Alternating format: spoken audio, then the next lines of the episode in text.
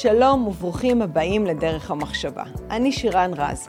בכל פרק אני אראיין אנשים מרתקים ואני אעלה תכנים מגוונים ובעלי ערך שיעזרו לנו להבין איפה אנחנו חיים.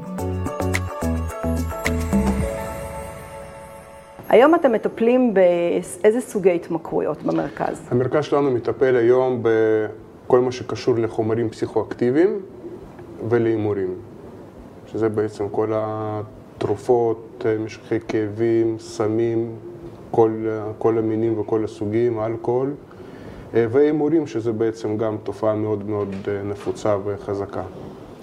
השאלה שלי היא כזאת, אני יכולה ללכת אחורה בזיכרון, ואנשים שאני מכירה, יש, יכול להיות אישיות מסוימת או אנשים מסוימים, או בסביבה ספציפית ששם זה יכול להתלקח יותר מהר, ההתמכרות לסמים? תראי, הרי ברור שאם יש לך גישה לחומרים מסוימים, המגע יכול להיות יותר מהיר. אבל באופן כללי ההתמכרות מגיעה מבפנים, אוקיי? אלה שלא מגיעים לסמים, לשימוש בחומרים, הם יגיעו למשהו אחר, אוקיי? המחלה היא מחלה והשימוש הוא שימוש. שני דברים שצריך להפריד ביניהם, mm-hmm. אוקיי? למה אומרים מכור נקי, מכור מחלים? הוא לא, כשהוא הפסיק להשתמש, הוא לא פתאום הפסיק להיות מכור, אוקיי? הדפוסי התנהגות, דפוסי חשיבה וכל מה שבזה נשאר. פשוט אין לך את הסמים.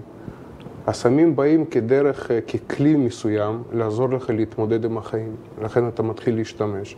ופה בא העניין המעניין הזה בין התרופות לבין הסמים, שאנשים שמגלים פתאום באמצע החיים שיש את התרופות האלה, כי דרך אגב, כי אחרי פציעה, אחרי איזשהו ניתוח, מתחילים לקבל... יבגני, פה אבל רגע אתה קופץ כן, להתמכרות, זה, לתרופות, זה, זה שהם, שזה, אנחנו, אנחנו כן. ניכנס פנימה כי זה באמת חשוב, אבל אני רוצה להישאר בסמי רחוב רגע, בסמים שהם לא ניתנים על ידי מרשם רופא. שאתה בעצם אומר שיש איזושהי אישיות, זה מה, זה גנטיקה? זה, זה מולד הנטייה זה... להתמכר? יש, אה, יש איזושהי סבירה כזאת שאומרים שאם אה, ההורים שלך היו אה, מכורים, אתה גם תהיה מכור. זה נכון מבחינה מסוימת, כי אתה גודל בסביבה כזאת, אוקיי? ומה שההורים צריכים להקנות לך מבחינת הילד שגדל, שזה הביטחון, גם כלכלי, גם פיזי, גם סוציאלי, פשוט אין לך אותו, אוקיי? זה יכול לקרות לכל משפחה. ואנחנו רואים במרכז אנשים שמגיעים, חבר'ה שהם משתמשי רחוב, אתה יושב עם ההורים, הם בכלל אף פעם לא עישנו סיגריה בחיים שלהם. אבל האם יכול להיות שזה לאו דווקא התנהגות של התמכרות, אלא mindset? אני, אני אתן לך דוגמה. אני זוכרת שלא מזמן שאלתי את הבן שלי, איך יכול להיות שהיית כן בסביבה שאנשים מעשנים היום כמעט בכל מקום אה, משתמשים, כן. ולא לא, לא לקחת סמים, לא אה, התמכרת. אז אחד הדברים שהוא אמר זה ש... כל הזמן היה לו בראש את הקול שלי, הוא פחד לאכזב אותי. אז האם יש משהו בהתמכרות, איזשהו משהו שיושב לך במוח, איזו סמכות הורית, שיש לך איזו יראת כבוד אליה, שאתה מכבד אותה, ובגלל זה אתה לא עושה את זה? משהו שהוא יותר חזק ממך ברגע האמת? תראי, אם יש לך צורך בלהשתמש, בסופו של דבר זה יגבר mm-hmm. על היראת כבוד להורים, אוקיי?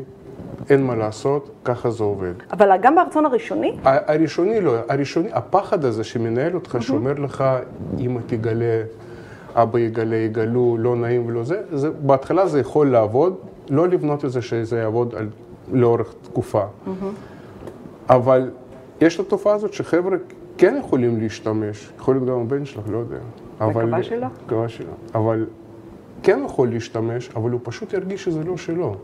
מה זה ירגיש שזה לא שלו? כי הוא בן אדם שהוא מסופק, בן אדם שהוא רגשית מלא, אוקיי? בן אדם שיש לו את הערך העצמי, יש לו את הביטחון העצמי. זה בן אדם שיודע להבדיל בין טוב לרע, אוקיי? בין מותר לאסור. איך שזה נשמע, ככה זה באמת עובד. מעניין. והוא יכול לנסות, והוא יגיד, לא, אוקיי, זה לא שלי, אני לא ממשיך. ויש כאלה שינסו, וכשאתה שואל בן אדם שהוא מכור, אתה אומר, למה עשית פעם ראשונה? הוא אומר, כי כולם עשו. אוקיי, למה המשכת? כי זה עשה לי טוב. מה זה הטוב הזה? מה זה עשה לי טוב? הטוב הזה זה פתאום נתן לך את ההרגשה שאתה לא יכלת לייצר לעצמך דרך משאבים טבעיים שלך. אז פה יש שאלה מעניינת. בעצם אתה אומר, יש פה איזו חוויה פיזיולוגית בין הנאה ועונג לסוג של סבל וכאב. ההתמכרות גורמת להם לחוויה שהיא חיובית. הם לא מצליחים לייצר את זה בזכות עצמם. השימוש, כן. אז השימוש בעצם אה, חושף אותם לעולם של תענוגות. והשאלה שלי היא כזאת, האם יכול להיות שפיזיולוגית, כימית, במוח, כן. יש אנשים שלא מצליחים לייצר את זה בזכות עצמם, ובגלל זה אולי הם גם נוטים יותר לדיכאון, לחרדות, חרדה חברתית, דיכאון, הימנעות יש, אפילו. אם יש דיכאון וחרדות, אנחנו כבר נכנסים קצת לפסיכיאטריה, אוקיי? וזה נכון שאנשים שחווים אה, הפרעות אה, פסיכיאטריות, אם זה מחלות והפרעות, אצלם השימוש בא כסוג של ריפוי עצמי. זאת אומרת, הם באים, הם מש... נכון, הם משתמשים, אבל הם לא משתמשים כי יש להם את הצורך הזה כמו למכור רגיל. הם באים בשביל להשתיק ולהשקיט את הרעש הזה שיש להם בראש. אז הם השתמשו, אבל כ... כקלאסי, כתופעה קלאסית של התמכרות, אין להם את זה. יש להם את השימוש שבא כתוצאה מריפוי עצמי. זאת אומרת, הם יכולים לחלוטין חצי שנה, שנה לא להשתמש. הבעיה עוד פעם, לא אכנס עכשיו בעיה בארץ, לא בארץ, בתחום הרפואה, אבל בכלל, זה חבר'ה שהם בסך הכל צריכים להיות מאוזנים תרופתית. זה חבר'ה שצריכים להשקיע בהם הרבה הרבה מאוד משאבים מבחינת תרופות, מבחינת תשומת לב, מבחינת הסתכלות רפואית בבתי חולים וכאלה, ואז אפשר לאזן אותם והם יהיו בסדר גמור. כשהם לא מאוזנים, הם, יוצא, הם יוצאים ומחפשים את השקט דרך אלכוהול, דרך תרופות, דרך סמים, דרך הכל. כשאתה אומר מאוזנים זה בעצם שילוב של תרופות, תרופות וטיפול בפ... בטח קוגניטיבי, פסיכולוגי. כן, כן. במיוחד תרופות, תרופות באמת עוזרות לכל האיזון הביולוגי בגוף. כמו שאמרת, החומר הזה שחסר להם, זה מגיע בעזרת תרופות, ואני מכיר הרבה חבר'ה עם מחלות נפש והפרעות נפש, הם מתפקדים בצורה נפלאה, הם לוקחים את התרופות שלהם, את לא תזהי אותם בכלל. אה, ויש כאלה שהם לא מאוזנים בגלל כל מיני סיבות. עוד פעם, אין להם את האפשרות, לא הולכים, דיכאונות, לא משקיעים, אין כוח, הכל טוב ויפה, והם מתחילים להשתמש. וזה מה שנקרא תחלואה כפולה כבר. אבל בעצם אנחנו לא משמרים אותם אה, באיזשהו מעגל של התמכרות שהם מכורים עכשיו לתרופות? לא, לא. או זה, שזה זה, לא, סוגים לא, שונים לא, שאתה לא מייצר לא, לא, זה סוג, זה סוג אחר לחלוטין, זה כמו שבן אדם שהוא חולה בסכרת צריך לקבל את האינסולין, הוא צריך לקבל את זה, אין מה לעשות, זה משהו שחסר לו, אוקיי?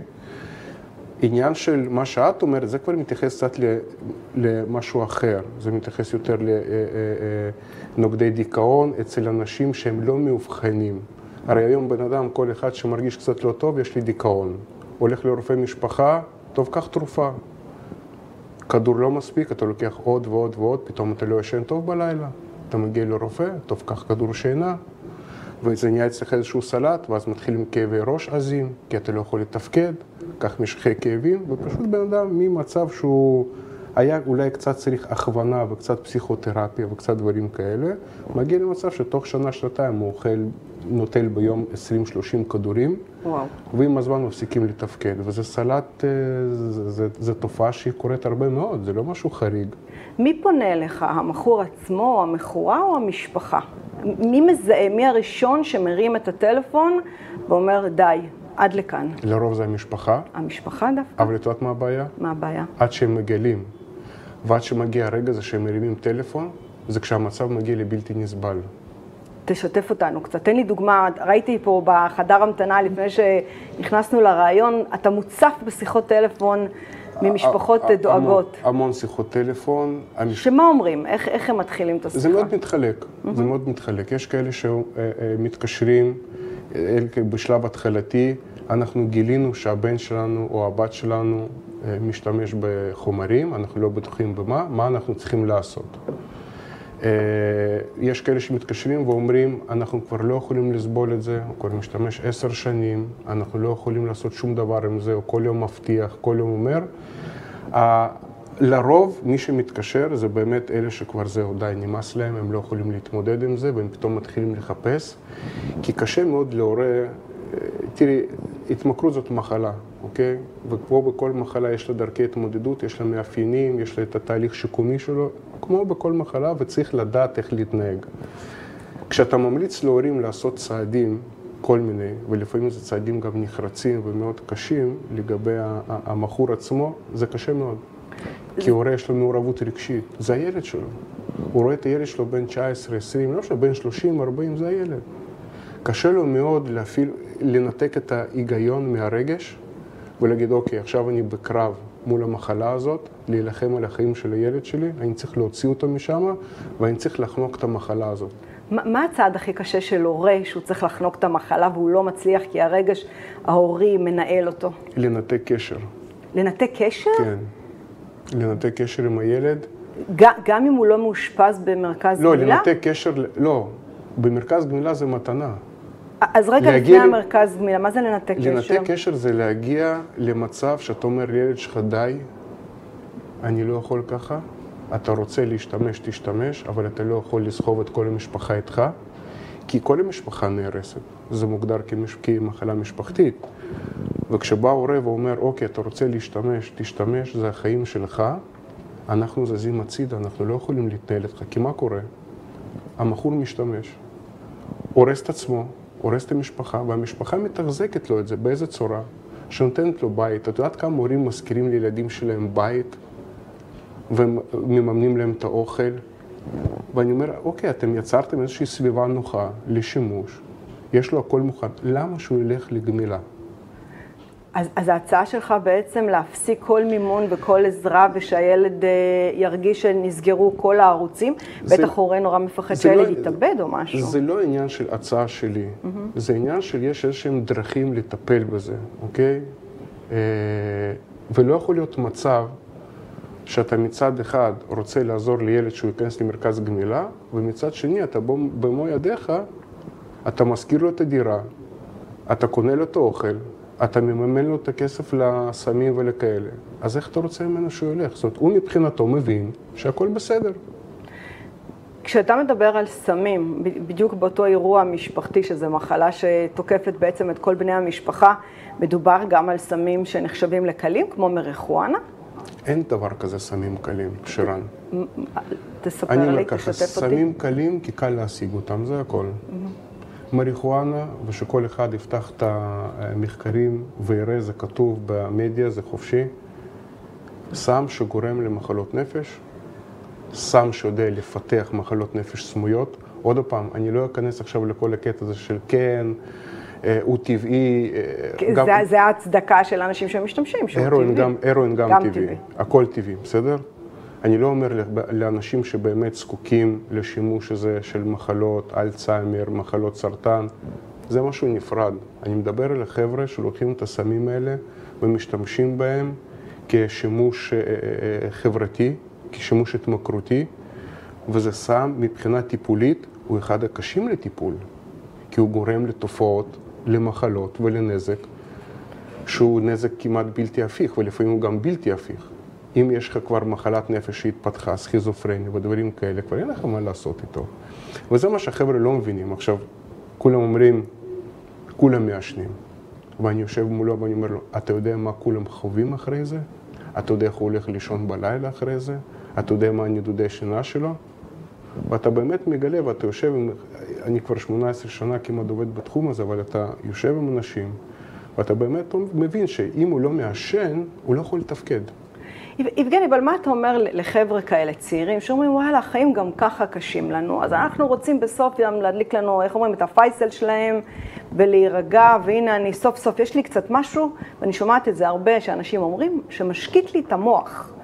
איך, איך אתה מתמודד עם, עם, עם דיאלוג כזה, עם חבר'ה צעירים? תראי, אנחנו בעמדה שלנו בטיפול, ואני באופן אישי, אני לא מנסה לשכנע אף אחד.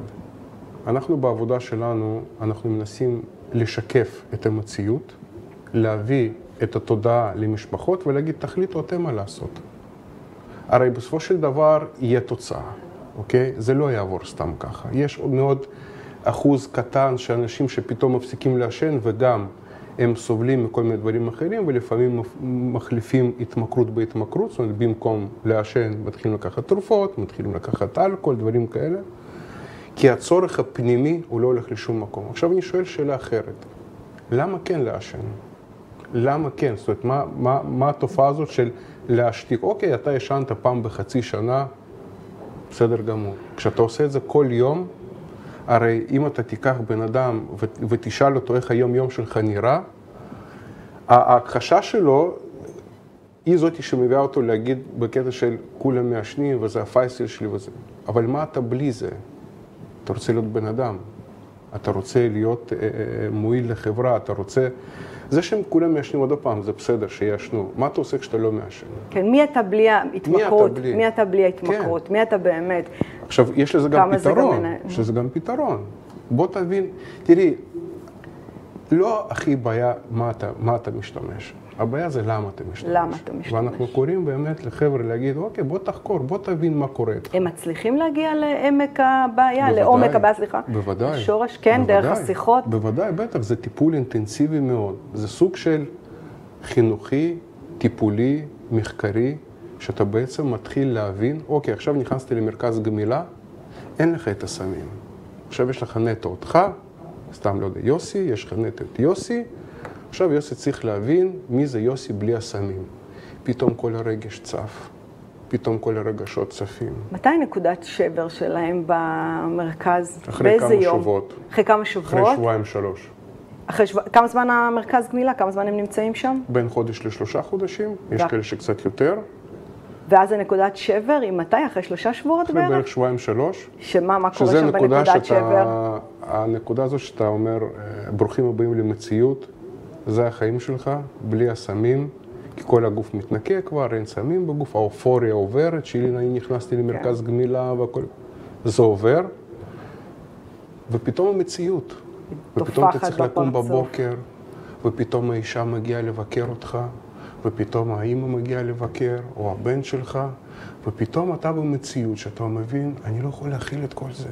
יש לנו חבר'ה שלא יוצאים הביתה לביקור בית, כי קשה להם הבית.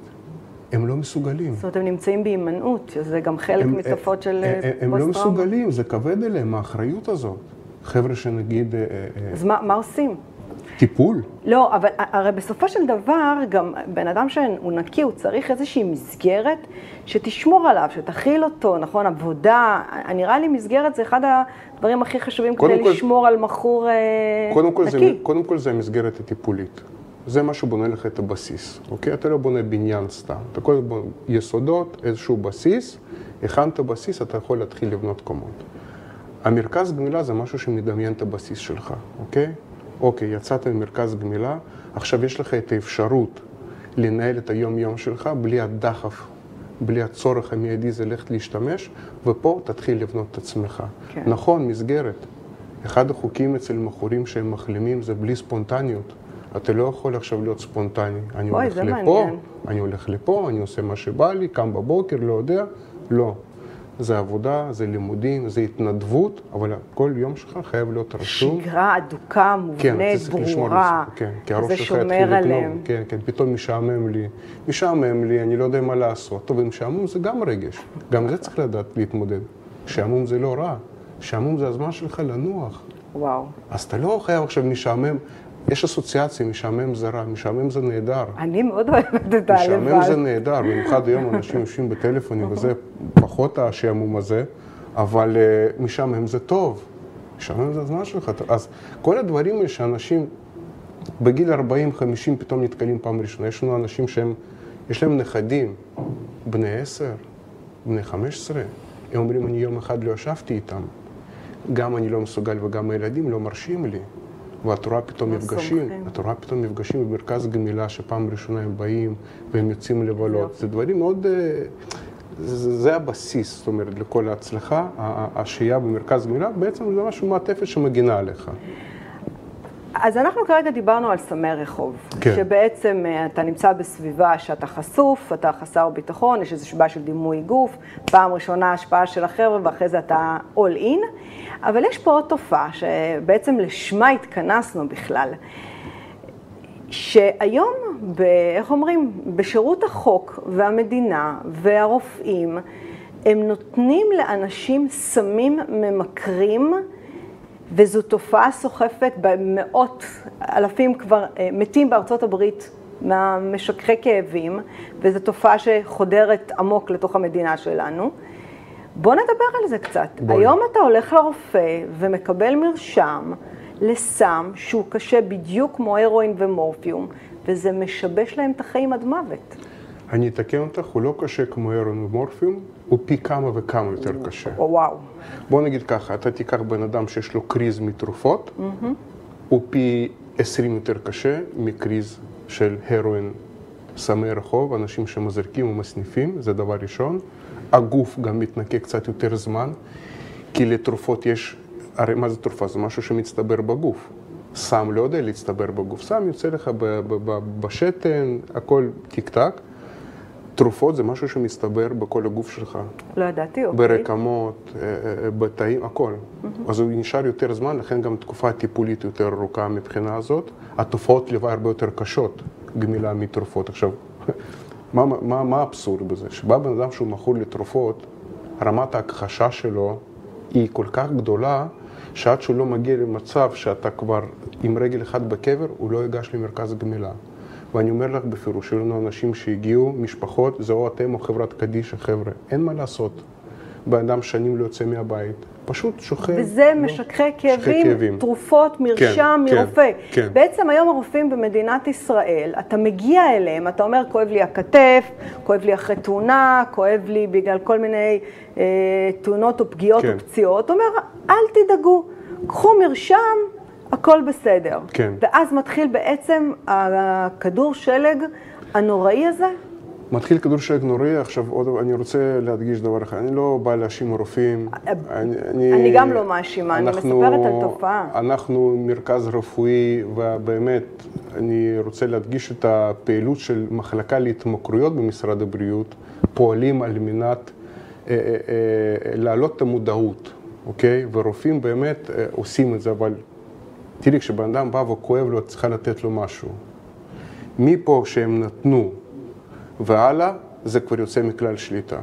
והיום משפחות, רוב המשפחות שמגיעות אלינו, הרי הם לא מגיעים אם הם נמצאים במינון של 20 מיליגרם, כמו שרשם לו הרופא לפני שלוש שנים. הם מגיעים עם מינון 1,000 מיליגרם ביום. איך משיגים את 1,000 מיליגרם? שוק שחור, בטח הכל בחוץ, כבר מתחילים למכור את זה. הילדים, השכנים, פתאום מוצאים את עצמם, נוסעים לכל מיני סוחרים, שמזייפים אה, אה, מרשמים? מרשמים, או שקונים אצל סוחרים, פשוט זה נהיה תופעה, כאילו אתה, אתה, אתה, אתה משתמש בסמים. כי בן אדם שלוקח את התרופות האלה, הוא לא יכול להישאר בלי התרופה אפילו יום אחד. אתה אמרת לי משהו בהפסקה לפני הריאיון, הסם הזה, התרופה הזאת נקראת אוקסיקונטין, ויש לזה אוקסיקונטין, ויש לזה כל מיני שמות, ואז אמרת, נתנו לזה גם שם מתוק, אבל בעצם זה מורפיום. זה מורפיום, זה כן. זה מורפיום, ויש לנו גם את, ה, את כל העניין של הפנטניל. פנטניל. פנטניל. ו... ו... מי, איזה אוכלוסיות סובלות מזה יותר, או איזה חתך גילאים סובל מההתמכרות הזו יותר?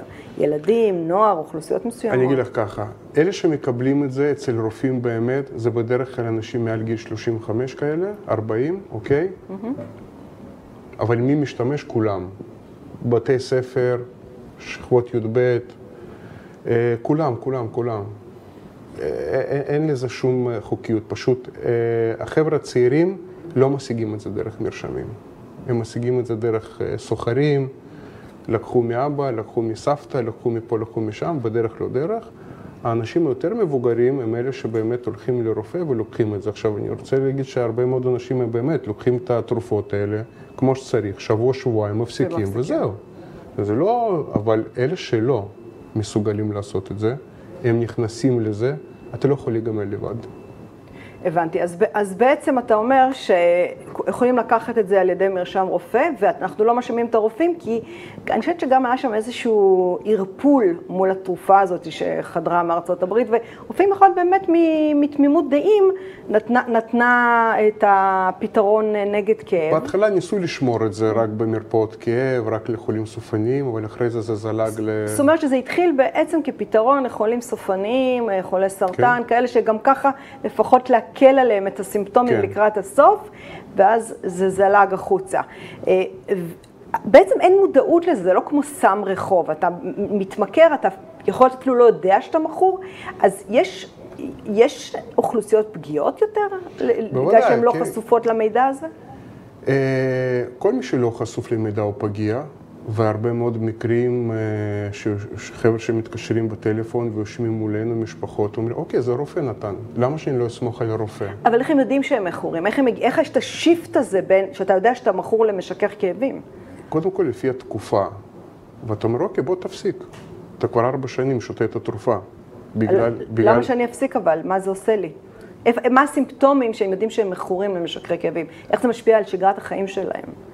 אתה פשוט נכנס למצבים רגשיים, למצוקות רגשיות, לחרדות ו- ו- ולחוסר תפקוד, גם פיזי וגם... אה, אתה פשוט מפסיק לתפקד. הבנתי אותך. אתה פשוט מפסיק לתפקד. עכשיו, אתה- מה קורה? הרי ההכחשה שלהם בנויה על כך שהייתה לי, היה לי ניתוח לפני 3-4 שנים, ואם אני מפסיק, יש לי את הכאבים. הכאבים הם לא משם. ב-90% מהמקרים הכאבים הם כתוצאה מהפסקת שימוש. זה כן. הפחד הראשוני. לחוות קריז מתרופות, מפנטניל, זה גיהנום. אתה לא יכול, אה, אתה לא יכול לסבול את זה. ואז הם פשוט מושכים את זה עוד ועוד. עכשיו, מה המשפחה? המשפחה רואה אבא בגילי החמישים, או הבן או אח, כאילו, זה- אומר, אוקיי, נכון, היה לו ניתוח, יכול להיות כואב לו עדיין, איך אתה יכול לבדוק את זה? אז אתה ממשיך להשתמש, להשתמש, להשתמש. עכשיו, בסופו של דבר זה גם עושה לך פה טוב. הרגשי הזה. זה משקיט לך, ואתה נכנס, אתה נהיה נרקומן לכל דבר. אז מה אתה מציע? בוא ככה לקראת, אה, לקראת הסוף, שאנחנו מבינים שיש איזושהי, יש איזשהו קו ברור בין אה, סמי רחוב לסמים על ידי אה, מרשם רופא. מה הסימנים, מה הדגלים שבן אדם שמקשיב לנו צריך, צריך לצלצל חזק, ומה השלב שצריך, כל, קודם- לעשות? קודם כל, הרבה מודעות. לפני שאתה הולך לקבל תרופה, לקחת אותה, תבדוק על התרופה הזאת מה היא. ו- זאת אומרת, בסדר, הרופא אמר לך, אבל תבדוק עוד כמה גורמים, תפתח אינטרנט, היום כל המידע הזה, תראה, תבין. יכול להיות באמת, יש מצבים שאתה בלתי נמנע לקחת את התרופה הזאת, אבל לפחות תבין מה זה יכול לגרום. תבין שאם אתה לוקח את התרופה הזאת מעל שבועיים, זה יכול לגרום לך לפתח תלות פיזית. התלות פיזית אחר כך גורם לכך שאתה לא יכול לעצור את זה בעצמך, ואז אתה צריך איזשהו גורם שלישי בשביל לעזור לעצור, ואז אתה פשוט נסחף לזה. הרבה מודעות, הרבה להבין מה אתה זאת אומרת לוקח. שכל מי שמקבל היום תרופה, שיקרא על זה קצת, יש מספיק מידע, לא לקחת, כל- הרבה. יקרא הרבה. כן. וכמה אחוזי החלמה יש היום אה, מהתמכרויות לקראת סיום? בוא ניתן, אני רוצה לשמוע משהו אופטימי קצת לקראת הסוף. אני יכול להגיד לך אחרת. אה, אחוזי הצלחה בעולם זה אחוזי הצלחה מאוד קטנים, מאוד קטנים. אני יכול להגיד לך הפוך, אני יכול להגיד לך שמי שנכנס למרכז גמילה ויש לו מטרה להצליח, הוא יצליח בוודאות. לפחות מבחינה פיזית זה בכלל, זה עניין מאוד טכני. הרי גמילה פיזית זה עניין מאוד טכני. הקושי זה מה מגיע אחר כך. ההתמודדות הזאת עם הריקנות, ההתמודדות עם מה ש... איך אני מתנהל בחיים האלה, זה הקושי. פיזי, לא, מתוך עשרה אנשים שמגיעים, אתה יוצא, עושה את זה וזהו. יבגני, אם מישהו רוצה להיגמל, תענה לי בכן ולא. כן. הוא יכול? יהיה כן. כן. כן, מוחלט, עם חד- סימן מוחלט. קריאה? כל עוד הוא חי, נושם, הוא יכול להיגמר. הוא יכול להיגמל. יבגני, תודה רבה לך תודה שהגעת לכם. היום. תודה לכם, היה כיף, תודה, תודה רבה. תודה רבה לכם שצפיתם בנו. זה היה פרק נוסף של. דרך המחשבה. כל הפרקים זמינים באפליקציות הפודקאסטים, בערוץ היוטיוב ובפייסבוק. אם עדיין לא הצטרפתם, זה הזמן. להרצאות בנושא חשיבה יצירתית, חדשנות, יזמות, אסטרטגיה רגשית ומדיטציה, מוזמנים לפנות אליי ישירות לאופיס שטרודל שירן רז דוט קום. אני שירן רז, ואהיה איתכם גם בפרק הבא.